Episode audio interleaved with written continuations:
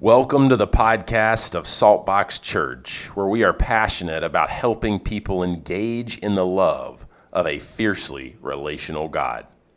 Good morning. Um, I am in John 21. This is the final chapter of John 21. Um, if you haven't been with us, you can go back and listen to all of John. We've been in John eight months. I just looked back and went, oh my goodness, we started our little building on South College Road. So we're going to be tying it up. I'm going to do half of John 21 today and half of John 21 um, another week. So uh, let's see here. I also want to look into the camera and just say good morning to anyone who's joining us live on Facebook or on YouTube or is uh, listening to us in arrears. We are grateful that you're part of our growing uh, community as well. So I'm in John um, 21, and we are about to read about a group of guys. Does anyone know what they're going to do? Has anyone read ahead? There's a group of guys, and they're going to go do something. I, somebody said it. Go fishing. Okay, so I am a terrible fisherman, true confession, but I wanted to start and make us laugh with a fishing story. Um, I told you a couple weeks ago about how Abby caught the only 20 inch flounder or 21 inch flounder um, on the dock with a bunch of guys fishing. It was a great moment. So here, here's how it goes because we're jumping into Peter and John and all the guys going fishing. We went flounder fishing four times. Okay? Time number one was uneventful. I caught nothing. Time number two, I got my line stuck on something and I proceeded to rear back on it, you know, probably like a 15 year old teenager. And guess what happened? Bam, my rod broke. Now, to make matters worse, it was my dad's fishing rod. I felt like a 12 year old boy that broke his. so I had to go to the store, buy a new fishing rod, um, and, and so there we go. So I, I had it all set up. Uh, time number three Abby catches a 21 inch flounder. Who's caught a flounder this month? Come on, let me see. A couple? No, man, very few of us. We are not a fishing church. Uh, Last month, thank you, thank you. Last month, two days ago. Um, okay, time number four, we went fishing. Here's what happened I get to the dock. I cast the net, I get some minnows. I'm feeling pretty good about myself because I'm okay with my cast net. I bait my hook, um, I throw it out there a couple times. I'm talking to Abby. Our two kids are running up and down the dock, and there's this one little guy who keeps going, What are you doing? What are you fishing for? What's the biggest fish you've ever caught? What's the smallest fish you ever caught? What are you? And I can't even answer before he hits me with another question. He's this little guy, he's right here standing next to me, and then my, our kids are running up and down the dock. And so, anyway, I bait my hook this one particular time, and, and it's a spinning rod, so you got to flip the bails to, to cast it, you know? And I feel pretty good about myself because I cast really far. You know what I'm saying? So I, I flip the bail, and this guy's like, What are you going to fish for now? Move. And we're, I mean, questions are just coming at me. So I, I rear back, um, and, and I go to throw um, this, this big cast, and I have a two ounce weight on the end, and apparently I didn't cl- uh, flip my, my bail. So what that means is this little 18 inch leader goes swinging, and all of a sudden my rod jerks. Can you guess what happened? right out of my buttery fingers. And the kid's sitting next to me and he goes, You just threw your rod in the ocean. Why did you throw your rod in the ocean? How are you going to get your rod back? Why did you do that? And guess whose rod it is? My dad's, I'm this 41 year old man standing on the dock, having just thrown my rod in the ocean. And with everything in me, I do not want to turn and look down the dock because my wife, who is a wonderful fisherwoman, uh, is no doubt watching. I can feel her eyes on me. And slowly I turn and look at Abby. And she looks down at me and says, Are you kidding me? Is this a Kook Slams video? Is this a qualified captain video? I wish I had that. Those are uh, Instagram handles for people who make silly mistakes like I just made. And so I am standing there going, oh my goodness, we're in about eight or nine feet of water. So I proceed to walk down onto the dock, take off my shoes and sunglasses, and I begin to get into the water. And this little boy's going, What are you doing? You're getting into the water. Are you going to go get your fishing rod? How are you going to get it? You can't see. You don't have goggles. What if a shark eats you? I mean, he's just, just going after him. I mean, oh, oh. So I swim over and I swim down and I'm like groping on the bottom. I can't see a thing. I open my eyes. I can see about eight inches and I'm like crawling on the bottom trying to find my fishing rod. And I come up and this little boy goes, No, no, no, no, no. You're looking in the wrong place. It's over here. And I go, well, I have nothing to lose, right? I mean, my pride's gone. People are on the dock watching me throw my fishing rod. Now they're watching me swim trying to find my fishing rod. This little boy's yelling at me. I'm like, oh, well, I'm just going to listen to him. I swim over there, swim down, groping on the muddy bottom. Guess what I found? My fishing rod. my fishing rod. I am not much of a fisherman. I'd like to be. My wife's the fisherman in the family. And then my dad was in Italy for five weeks. He returned the last day of flounder season. Guess how many he caught in one, one setting on the dock? Two. Two. Anyway, there you go. Ah, it's good to have some fun. Um, we are going to jump into John 21. We're going to look at these guys who go fishing. The reason I even tell you the fishing story is because this is a very controversial fishing trip that the disciples are about to have.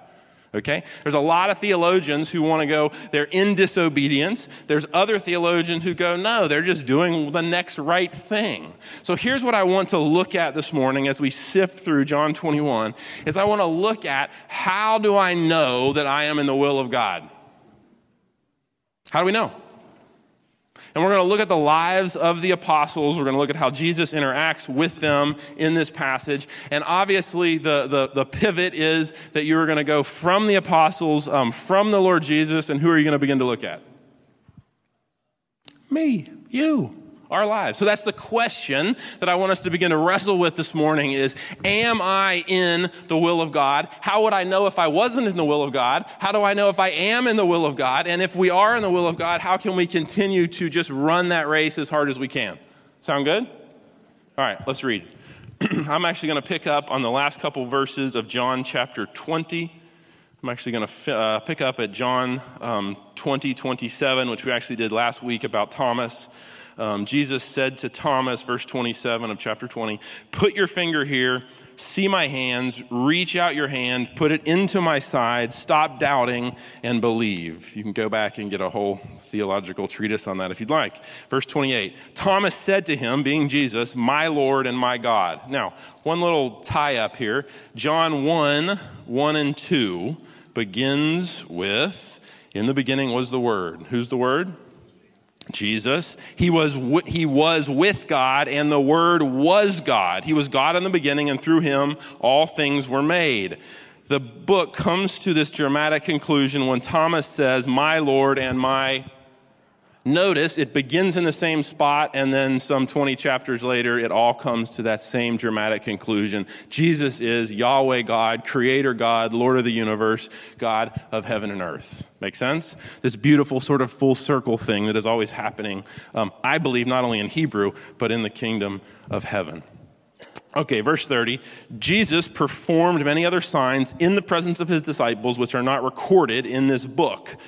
But these are written that you may believe that Jesus is the Messiah, the Son of God, and that by believing uh, you may have life in His name. We could have like preached a whole sermon on this, but I see two things coming out of that. We as a church, and we as individuals, and we as the church uh, across every border, is to be about both helping um, Christians in their discipleship journey and helping people who don't know God come to faith in Him. Does that make sense? That's the dual purpose, not only of the church, of this church, of the church, um, um, but then all, as all of us of believers to, to uh, moving forward in our own discipleship journey and then um, leading others who don't know Him towards faith in Him. So here we go. Chapter 21. Afterward, Jesus appeared again to his disciples by the Sea of Galilee. It happened this way Simon, Peter, Thomas. Now, who was Thomas? The doubter, right? But we called him truthful Thomas last week, not Thomas the doubter. I don't like Thomas the doubter. Uh, Simon Peter, Thomas, Nathanael from Cana in Galilee, the sons of Zebedee, and two other disciples who were together. So there's seven of them there if you count all those guys. There's seven, and likely seven of the 12 disciples were fishermen. I think that is very interesting because fishermen are largely a surly lot. You ever fished? Yeah? Well, just saying. Verse, verse 3 I'm going to go out to fish, Simon Peter told them. And they said, We'll go with you. So they went straight out and got into the boat, but that night they caught nothing. Okay, couple couple little things. Um, lots of the fishing on the Sea of Galilee at this time actually happened at night. And as I understand it, they would take the boat out, and many times on the bow of the boat or on one side of the boat, they would hold one or multiple torches, which would act almost like a false moon, and it would draw the fish up to them. And then there'd be someone who would throw the net or they would set the net. Occasionally, they would actually spear the fish as they came up to the boat. Make sense? So, what we immediately know here is that this is a very legitimate passage. It's also written by someone um, who was an actual fisherman. I didn't tell you that I got up at 3 a.m. and went out and fished, did I? That in this passage, we see they get up in the middle of the night, or they, they start at night, and they're heading out. They're real fishermen. This is actually how you fish in the Sea of Galilee. Now, let me also pause here um, because I think this is worth saying. The disciples w- were, uh, where was Jesus crucified? Jerusalem, okay? Um, it, uh, by the way, if you're new here, if you've never been here, if you're not even a Christian, if you're new in your faith journey, just hang on and join us today. A lot of this is like family stuff, people who are in, in the faith, in the journey, in the way. Um, and we'll give you an opportunity at the end to give your life to Jesus if you'd like to do that. Um, but so, where was Jesus crucified? On a hill in what city? Jerusalem. Okay, so now these guys have journeyed from Jerusalem all the way back up to Galilee. That's a number of hour uh, travel, probably by foot. Um, this is where many of them are actually from. So here's the question Were they in obedience or disobedience? Were they in the will of God to go from Jerusalem up to Galilee? And why did they do that? Remember, they've been, a, they've been in this locked room, probably the upper room, and Jesus has now appeared to them twice. This is the third time Jesus is about to appear. So, if they were in this locked room and Jesus had walked through the walls and appeared to them, and, and then not only did he did it once, but he did it twice, why would you leave the place Jesus keeps showing up?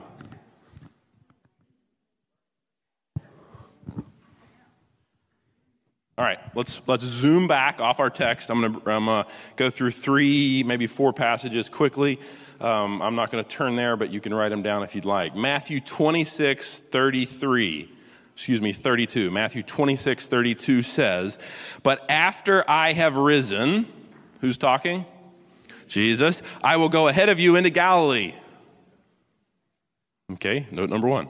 Note number two the angel was speaking to Mary of Magdala and the other women outside the tomb, Matthew 28, verse 7.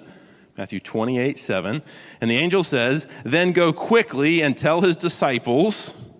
So he's telling Mary to go tell the disciples.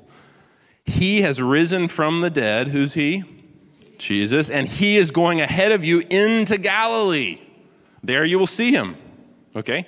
Matthew 28, verse 10. Now, this is now Jesus speaking to Mary of Magdala and a group of uh, women. Matthew 28, 10. Then Jesus said to them, I, I, just can't help but pointing out, and you can go back and listen to my Mary of Magdala sermon if you want, but I love that Jesus spoke first to a woman and a group of women. Just saying. Matthew 28, 10. Then Jesus said to them, Do not be afraid. Go and tell my brothers to go to, guess where? Galilee, there uh, they will see me. And then this is uh, in Mark 16, verse 7. The angel appeared to Mary of Magdala and the other women and said, But go, tell the disciples and Peter. And what, Peter, what had Peter done? Denied Jesus. That's right. You can go back and listen to it if you like. He is going ahead of you. Who is he?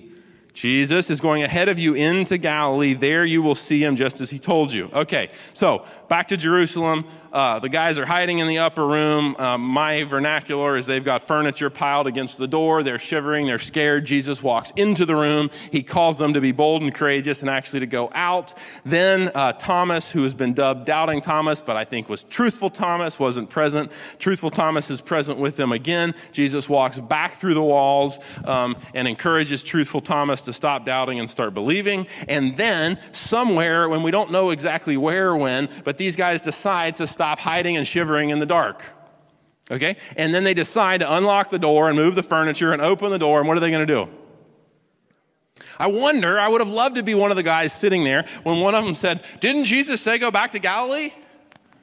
And didn't he tell Mary, and then, you know, the, then the angel told Mary, and Jesus told Mary to go to Galilee? And I would guess they had a little council meeting and they all went, Yeah, who remembers Jesus saying that? Well, we all remember. Okay, then we all heard Mary say, and then Mary said that the angel said, and Mary said that Jesus said. So what should we do?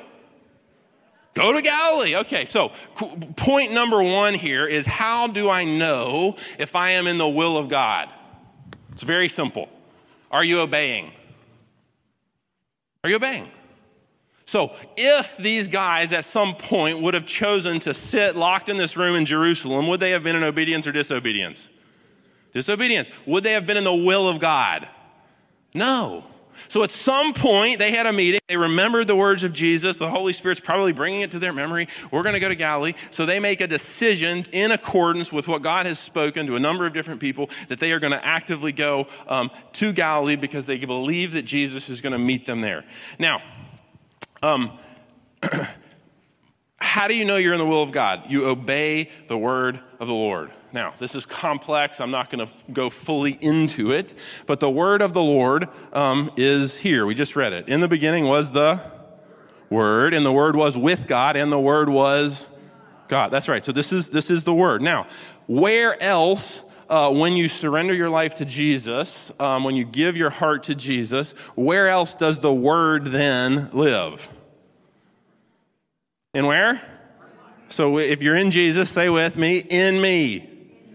Okay, so you have the Word, then you have the person of Jesus, and what we're about to see as we head into um, Acts is that the person of Jesus actually ascends back into heaven, um, and we'll talk about why in the world that had to happen. It's very interesting. Um, but then the Holy Spirit, which is the Spirit of Jesus.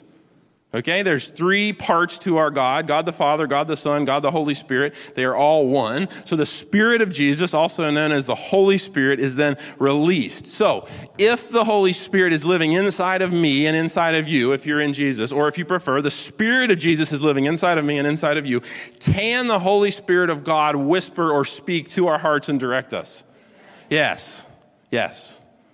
And, and, that is like so important because there are, um, there are groups of people. I don't mean to be critical, but my job is to actually pastor you as a group of people. There are groups of people who would so elevate the Word of God that they would deny the direct and immediate revelation of God into your heart. Okay?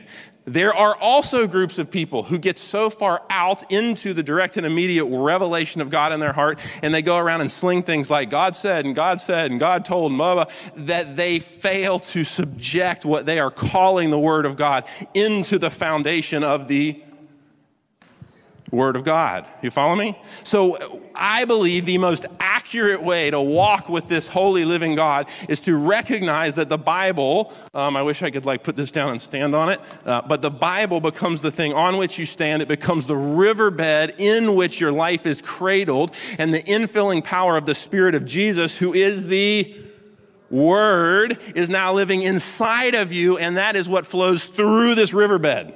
Does that make sense? So you cannot actually um, function fully without both the Word and the Spirit.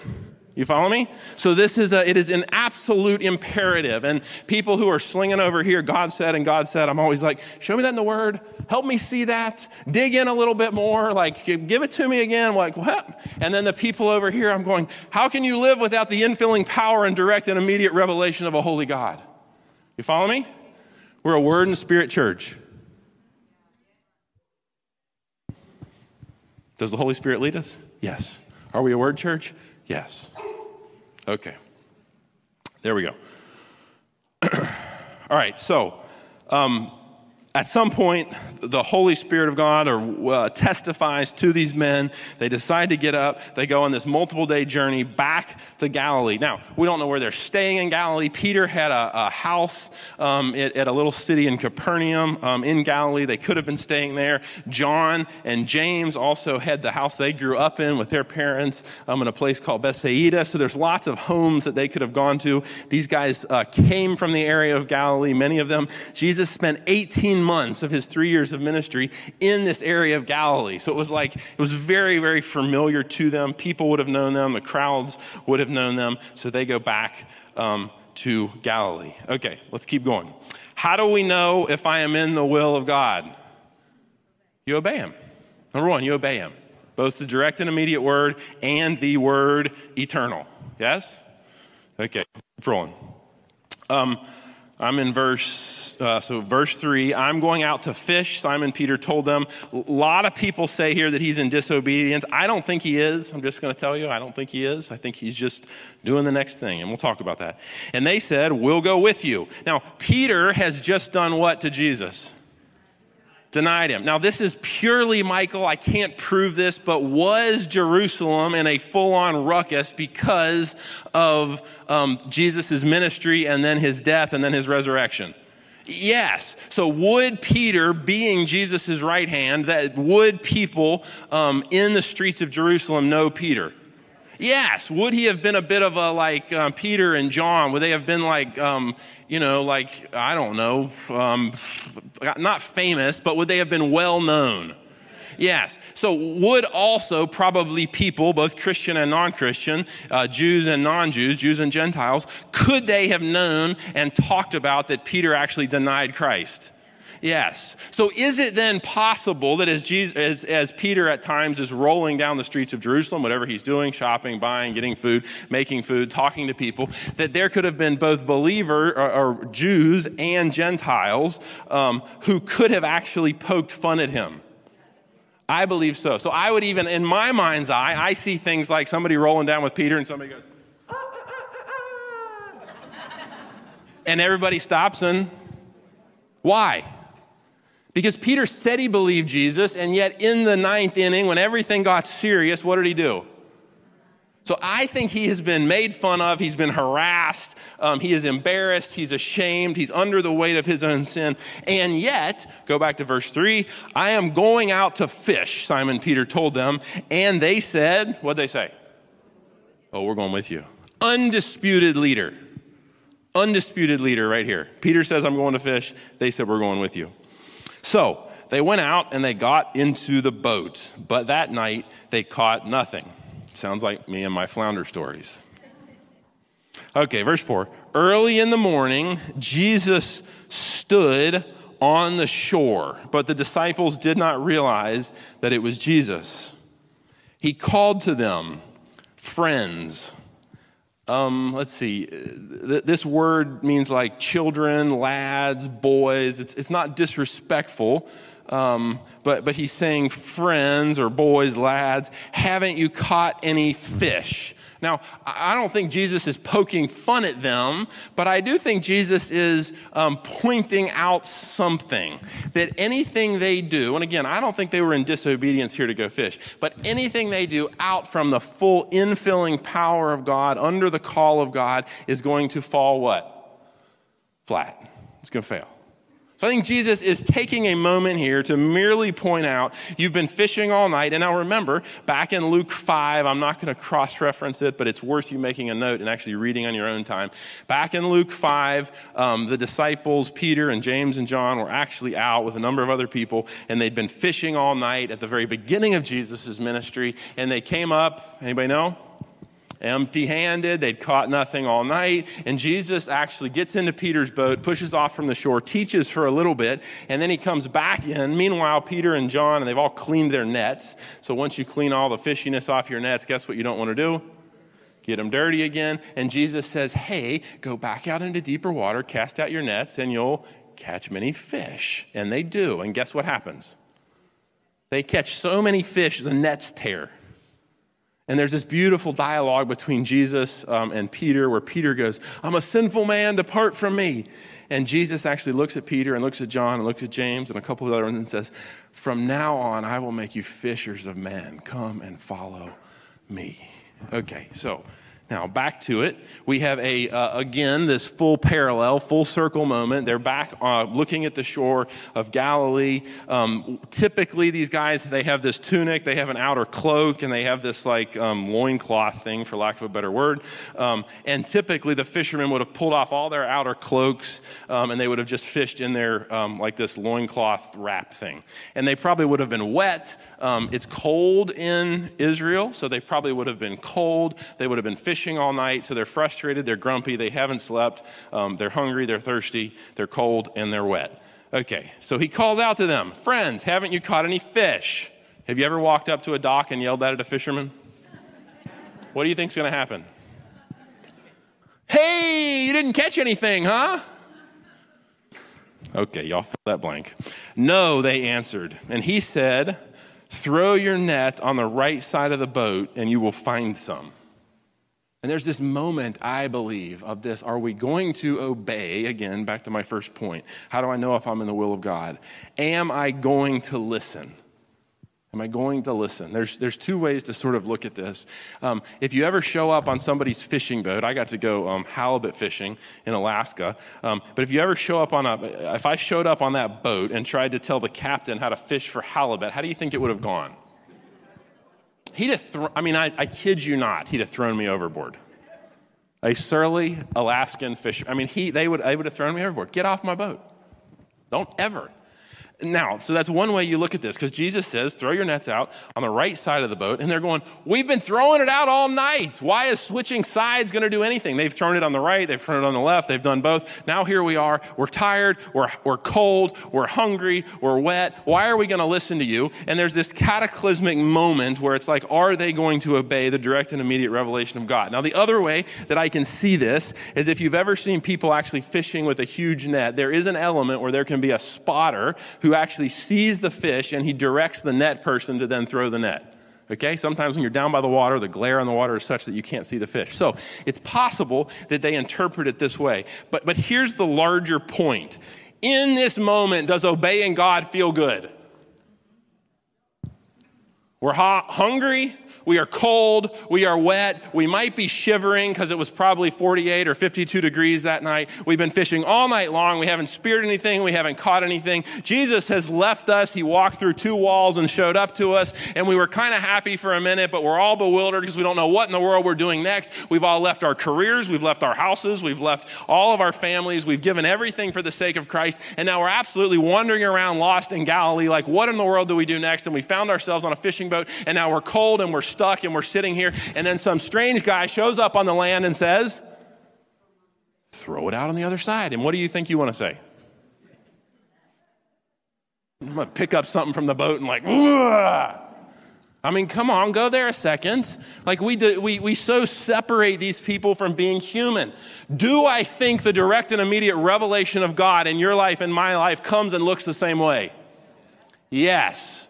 If I'm absolutely transparent and vulnerable, what I find is when God directs me most specifically, I resist most fiercely. I do not know why. It is part of my carnal nature. I can't wait until I, till I cross through the shroud into eternity when I am set totally free from that and in full accordance with His will and way. But I live, as do you, in the tension of the now and not yet of the kingdom of God. And like it or not, there is some remaining sin in Michael Mattis and in your heart. So, when the direct and immediate revelation of God comes, so long as it fits within the, um, the bedrock or the riverbed of the Word of God, you and I then have a responsibility to do what? Obey. For me, this happens like I'm standing in the checkout line and I get a little nudge that I need to like talk to the person or pray for the person over next to me. And guess what I usually feel like? Yeah, don't want to do it. And I decide to wrestle with who? Now, look, the reason I'm even being transparent and open is because you have got to recognize, and I have got to recognize, if you want to live a life that is consistently under the holy overshadowing of God and consistently in the will of God, you will consistently find yourselves at these crossroads where you don't want to do what He's saying to do. And the question is in this moment, these seven guys are on the boat grumbling. I guarantee you they were using their version of cuss words, and they're all sitting there. That's Michael's opinion. And they're all grumpy and angry, and this guy's telling them, and they're like, ah, What do we have to lose? And what do they do? Throw it out on the right side. Okay, let's keep going. When they did, they were unable to haul the net in because of the large number of fish. I only have one experience. Um, in 1999, I got to seine for salmon on the Prince William Sound in Alaska. Incredible, incredible time. Um, the boat must have been 50 or 60 feet long and had this little tiny, they called it a jitney boat, but they would spot the salmon, and then the big boat would go one way and the little boat would go the other way, and there's a pile of net that's like about up to the, um, to the curtain there. Um, and it's dangerous. If you get your foot or your arm in the net, guess where you're going? Into the drink. So they would uh, circle up this big um, uh, school of salmon, and then it would pull all the net, and it would actually lift it up, and then we would deck load it onto the boat. And we filled up the hold that particular day, and then we actually filled up the entire deck. So I wasn't quite waist deep, but I was thigh deep in pink salmon about this big. I've never seen anything like it. So here they are, they're unable to haul the net in because of the large number of fish. Then the disciple whom Jesus loved. Now, who is this? I love John. Who wrote this book we're reading? Okay, so John is the one. I love John because John is the one who is uh, always has taken a step back, is listening, is watching, is waiting, is thoughtful, and all of a sudden, John sees this number of fish, and I can only believe with everything in him that he is immediately in his mind transported back to this moment on a very similar spot on the Sea of Galilee when Jesus said to go back out into the boats after they cleaned the nets, and they did, and there was so many fish that the nets started breaking, and so John now is in this moment where they're pulling the net net in, and all of a sudden it is so full of fish, he is going, oh, It's the Lord. It's the Lord. And I love this next moment because you get John and he says, The disciple whom Jesus loves said to Peter. And you get this idea, I, I get this idea that it's this quiet, like it's not yelling, it's not even boisterous. It's just this, it is the Lord. And this holy awe and sort of reverence, I think, falls on this little boat, falls on John, falls on Peter. And then I love what's next. As soon as Simon Peter heard him say, It is the Lord, he wraps his outer garment around him, uh, for he had taken it off, and he jumps into the water. This is so characteristic of both John and Peter. So when John gets a direct and immediate revelation from God, what's he do?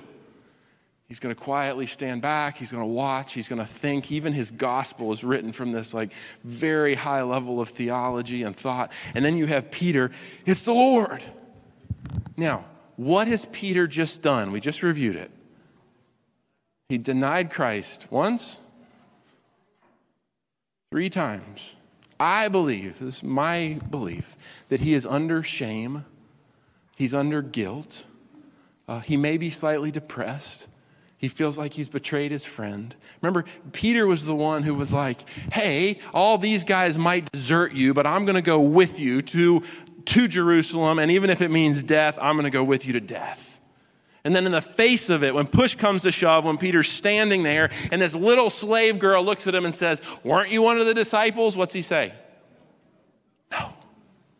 No. Not once, not twice, but three times. So I'm convinced that Peter is under the weight um, of his own sin. And now, when Jesus walked through the walls, we've read two passages. Jesus walked through the walls and talked to the disciples minus Thomas, and then he walked through the walls and talked to all the disciples with Thomas. Does he ever address Peter in either of those two scenarios? Okay, so has Peter's guilt and shame most likely been fully resolved yet?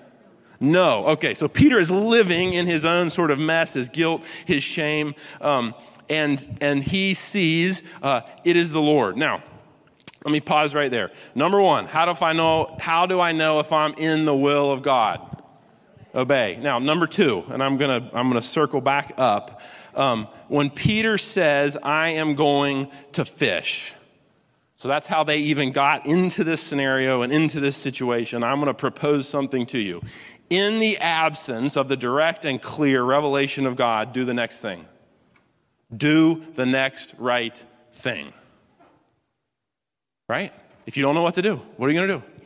In other words, some days I get up and I have to come to uh, Rolling Grace and I have to preach and I don't like feel emotionally close to God. What's the next right thing? Step out in faith, open my word, preach about the one I love, share my heart out, ask that the presence and power of God would come and dwell in us as we all preach and share together. You follow me? I don't feel like going to work today. I don't feel like being kind, gracious, and serving my spouse or my kids today. I don't feel like being nice or encouraging or edifying to my neighbor today in the, in the lack of the direct and immediate revelation of God, do the next right thing. Therefore, my opinion is was Peter right or within keeping of what God would allow in terms of his will to take those guys fishing? My opinion is yes.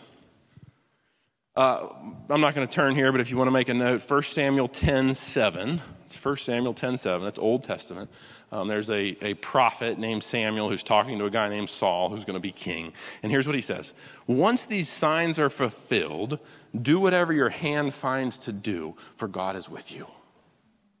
There's something powerful, I think, as people when you can go, Lord, I think this is you. I'm here waiting for you. I know I'm supposed to be in Galilee. And you know what? I'm going to go fish. Whatever your fishing is, fill in the blank. Okay, so number one, how do we obey the will of God? Or how do we know if we're in the will of God? We obey. Number two, how do I know if I'm in the will of God? Do the next right thing. Do the next right thing.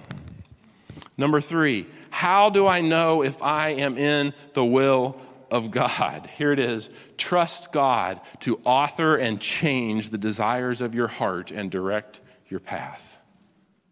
Let me say that again. Number three, how do I know if I am in the will of God? Trust God to author and change the desires of your heart and direct your path. Okay? That's called faith. That's called risk. Lord, I think this is you. Lord, I think we're supposed to go. I think we're supposed to move here. I think we're supposed to, you fill in the blank. But whatever it is, you, you, uh, you do, uh, you trust Him to author your heart. Now, here's what I mean. Do I think God is going to give you direct and immediate revelation about what to wear tomorrow? No. Do I think God is going to give you, but could He? Yeah? Uh, do I think God is going to give you direct and immediate revelation on where you should go out to eat? Not usually, but could He? Okay. Um, do I think that God could uh, call you to go speak to someone or go to a different city or move to a different place? Yes. So this question then sort of becomes um, when you when the moment of decision comes. So let me I'm just open my own heart up here for just a minute.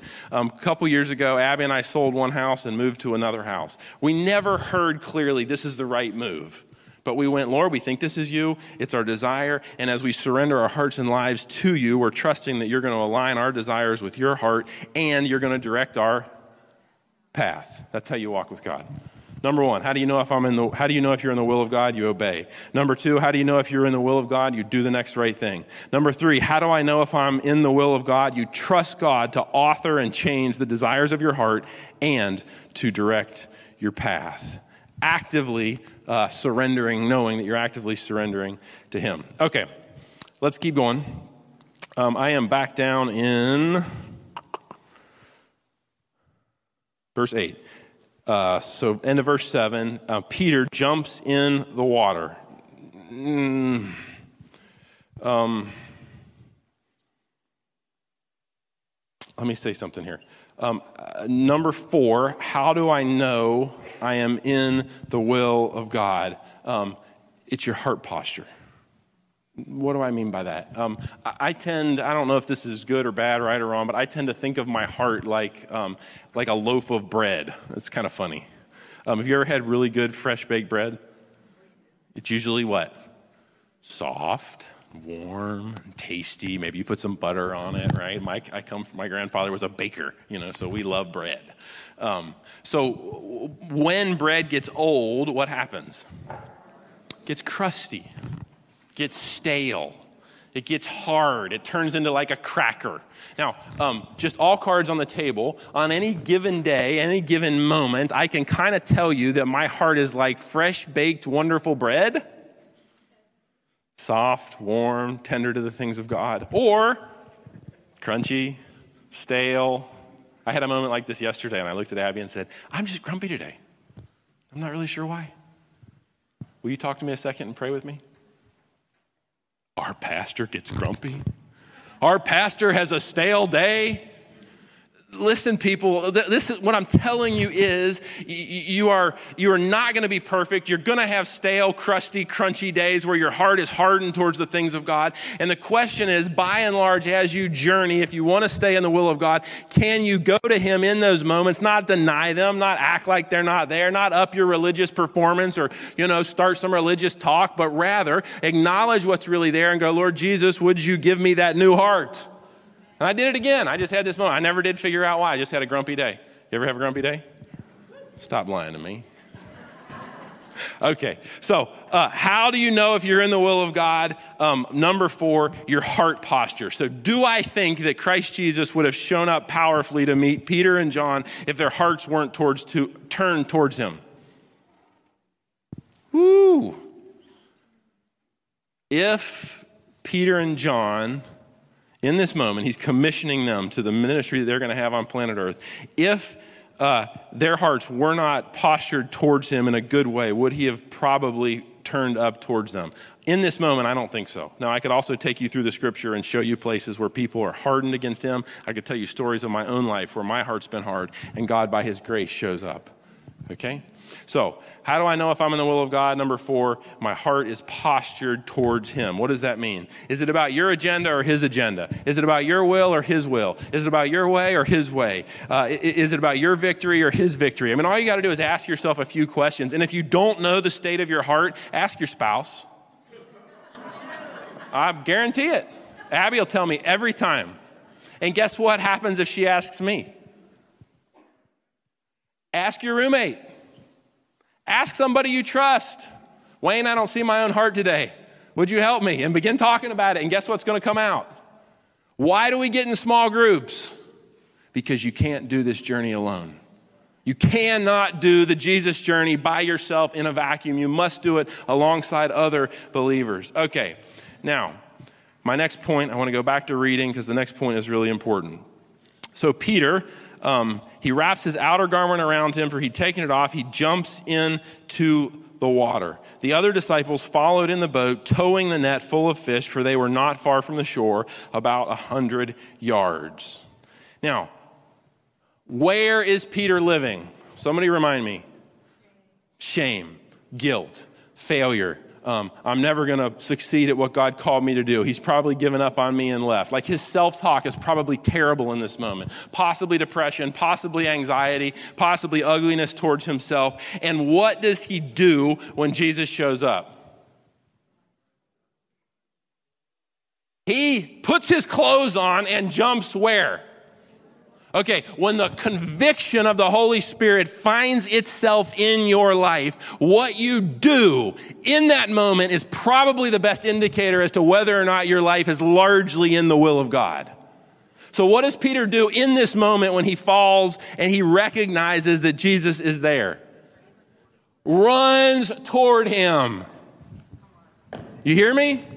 Many of us, when the, and it's because of how we're raised, it's because of the church, it's because of our experiences, but when the convicting power of God falls upon us, instead of running towards Jesus like Simon Peter, what do we do?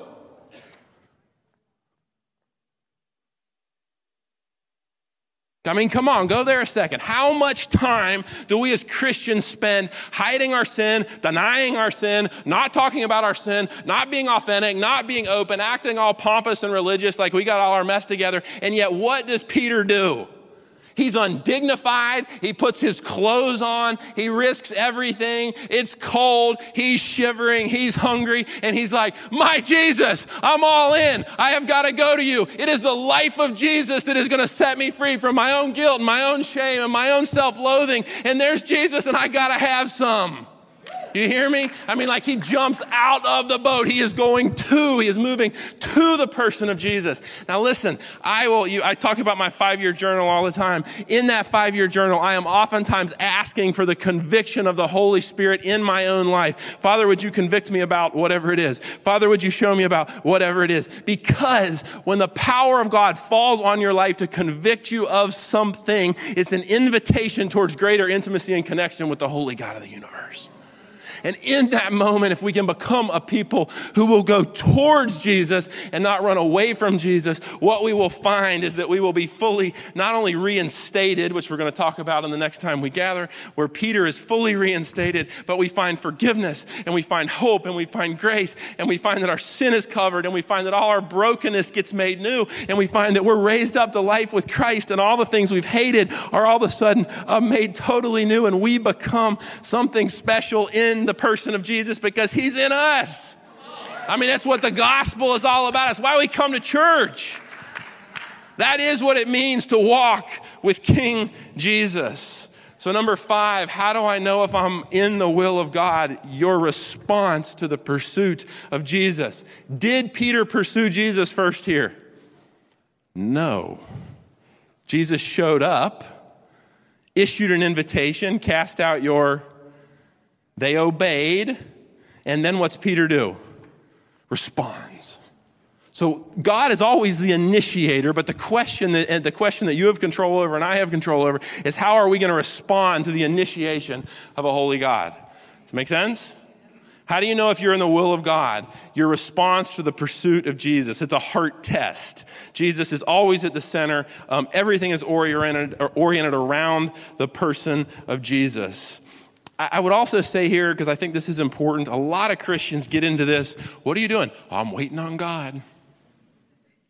I'm waiting on God. What are you doing? Just waiting on God. I can find very few times where people are accurately waiting on God. There's a, there's a time in, uh, in Acts, but I think Jesus here is waiting on who? The disciples, Peter, John. He is waiting on them. John's heart posture. So Peter jumps in, he swims to shore. What's John do? Paddles that boat in. What do the other disciples do? They're all moving towards Jesus. Peter was the most gregarious or outgoing about it, but they all move in towards Jesus. Verse 8 The other disciples followed in the boat, towing the net full of fish, for they were not far from shore, about a 100 yards. You get the idea they couldn't even pull the fish in, there were so many. Verse 9, when they landed, they saw a fire of burning coals. I don't have time to go into this today, but if you want to make a note in your Bible, circle burning coals and write down John 18 18. There's only two spots that I can find in the entire New Testament that you get a charcoal fire or a fire of burning coals. One is where Peter denied Jesus, and the second is where Peter, or is where Jesus reinstates Peter.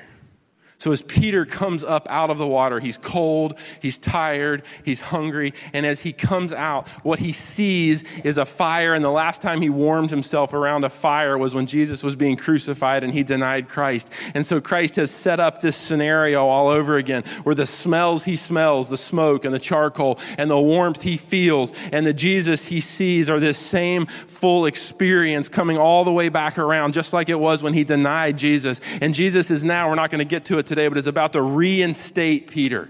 It's such a like powerful, mind-boggling moment.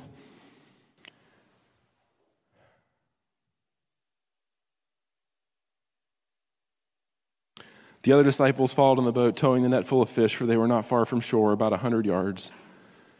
When they landed, they saw a fire of burning coals there with fish on it and some bread. And Jesus said to them, Bring some of the fish you have just caught. So Jesus has made a fire. Jesus is roasting fish. He has made bread. Is Jesus a ghost? No. Is he a figment of their imagination?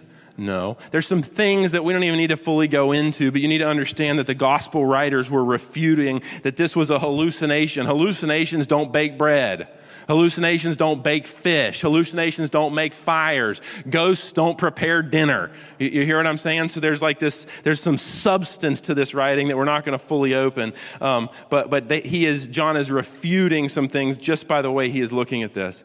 And then Jesus said to them, Bring some of the fish you have caught. And Simon Peter climbed back aboard and he dragged the net ashore. It was full of large fish, 153. Um, uh, I, I'm not going to sit here, but here's the deal.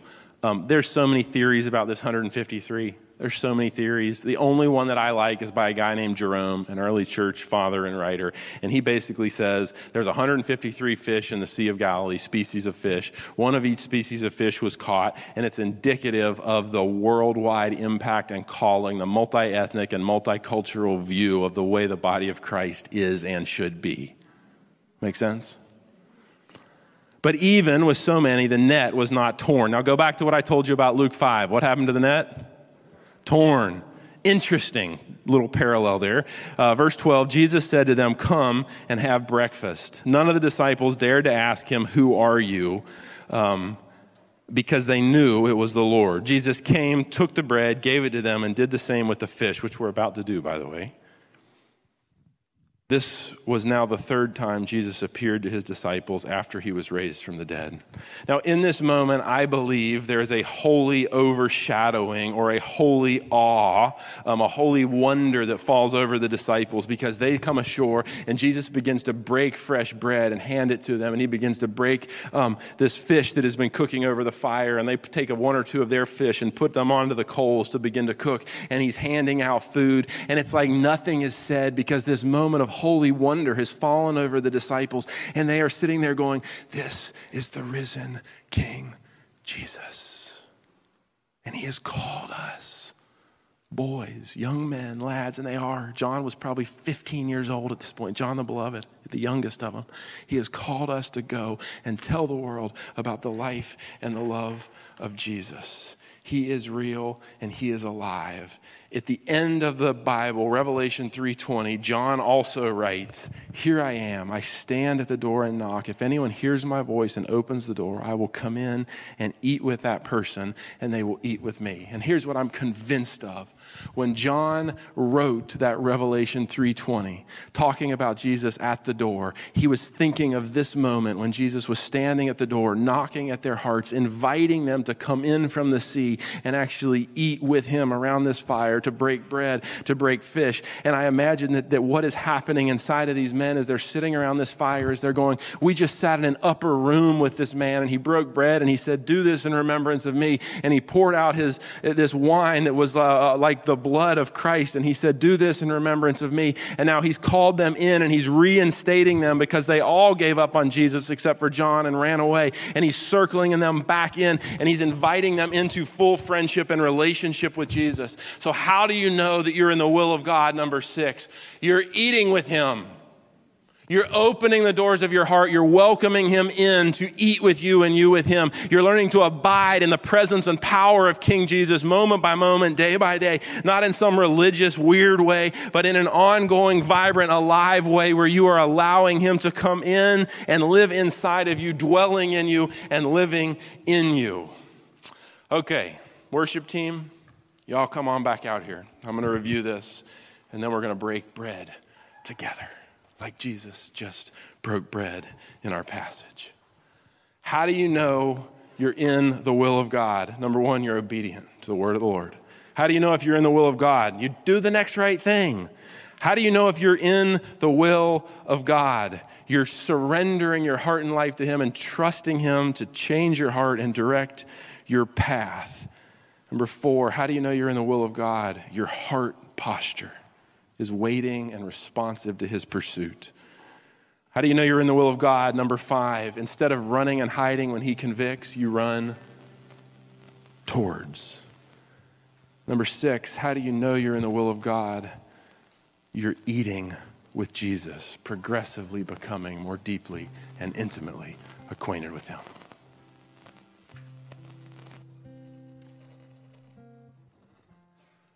On the night that Jesus was betrayed, he took bread and he broke it. And he said, Every time you do this, breaking bread and eating it, do it in remembrance of me, meaning his death, his resurrection, and his life. And then he took a cup or a pitcher of wine. We have grape juice this morning and he poured it out and he said, This is my blood, the blood of the new covenant. Every time you do this, take it into yourself in remembrance of me.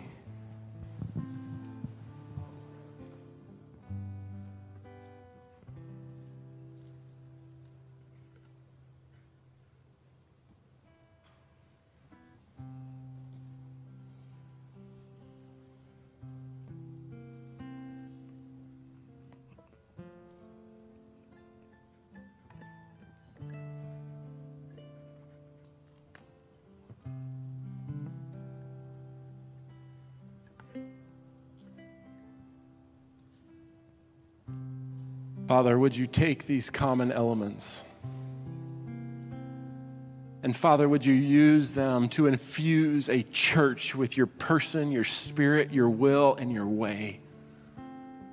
Father, I pray that as we break bread and as we drink this juice together today, that it would not be a drinking unto our failure, what we've done, what we've not done. It would not be a navel gazing, but rather it would be a drinking and an eating unto the celebration of the finished work of King Jesus on the cross, liberating us and setting us free and calling us then to go and become fishers of men and women and children. Father, I pray that as we share this meal together, that the resurrection of King Jesus would be fully released in every man and every woman and every young person that takes it today.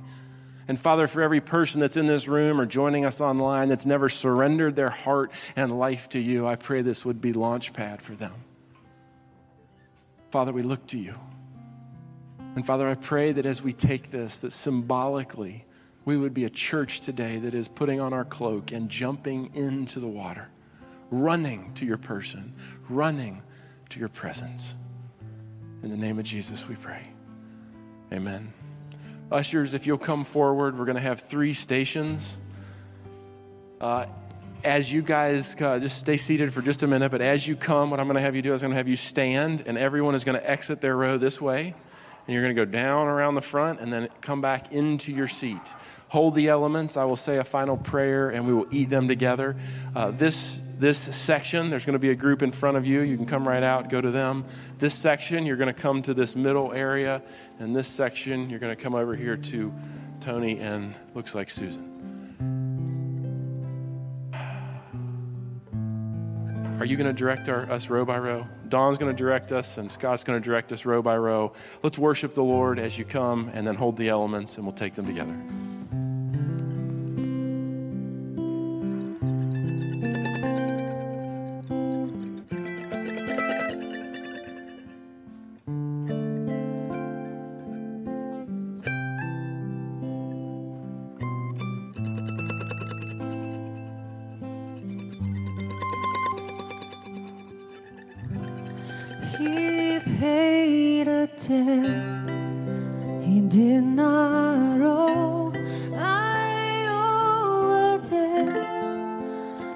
could not pay.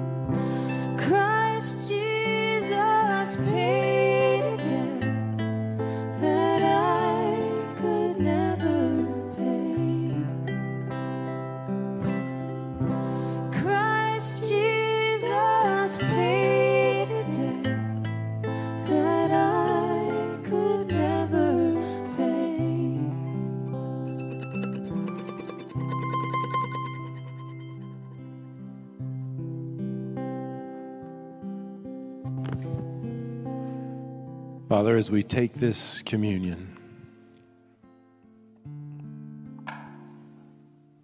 Father, I pray in our hearts the simplicity of the disciples sitting around that fire being commissioned would be the same simplicity that would rule and reign in our hearts.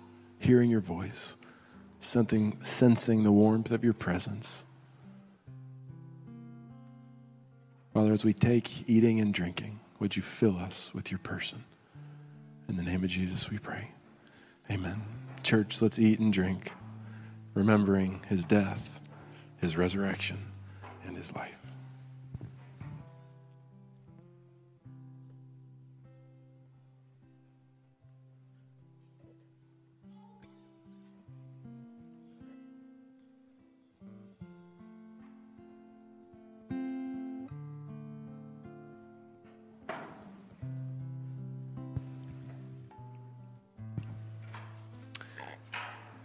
As you go today, may you go under the revelation that Jesus is standing on the shore, beckoning you home, always beckoning you home, beckoning you come to eat with Him, to abide with Him, to know Him, to be known by Him, to carry His mission, to carry His will, to carry His way. And may we be a people that always moves towards Him and not away. In the name of Jesus, we pray. Amen and amen. Thank you for listening to this podcast of Saltbox Church. If this content was helpful to you, please like it, rate it, review it, and share it on social media, as that is helpful to us. We believe when a person grows in their own Jesus journey, everyone around them benefits and gets better.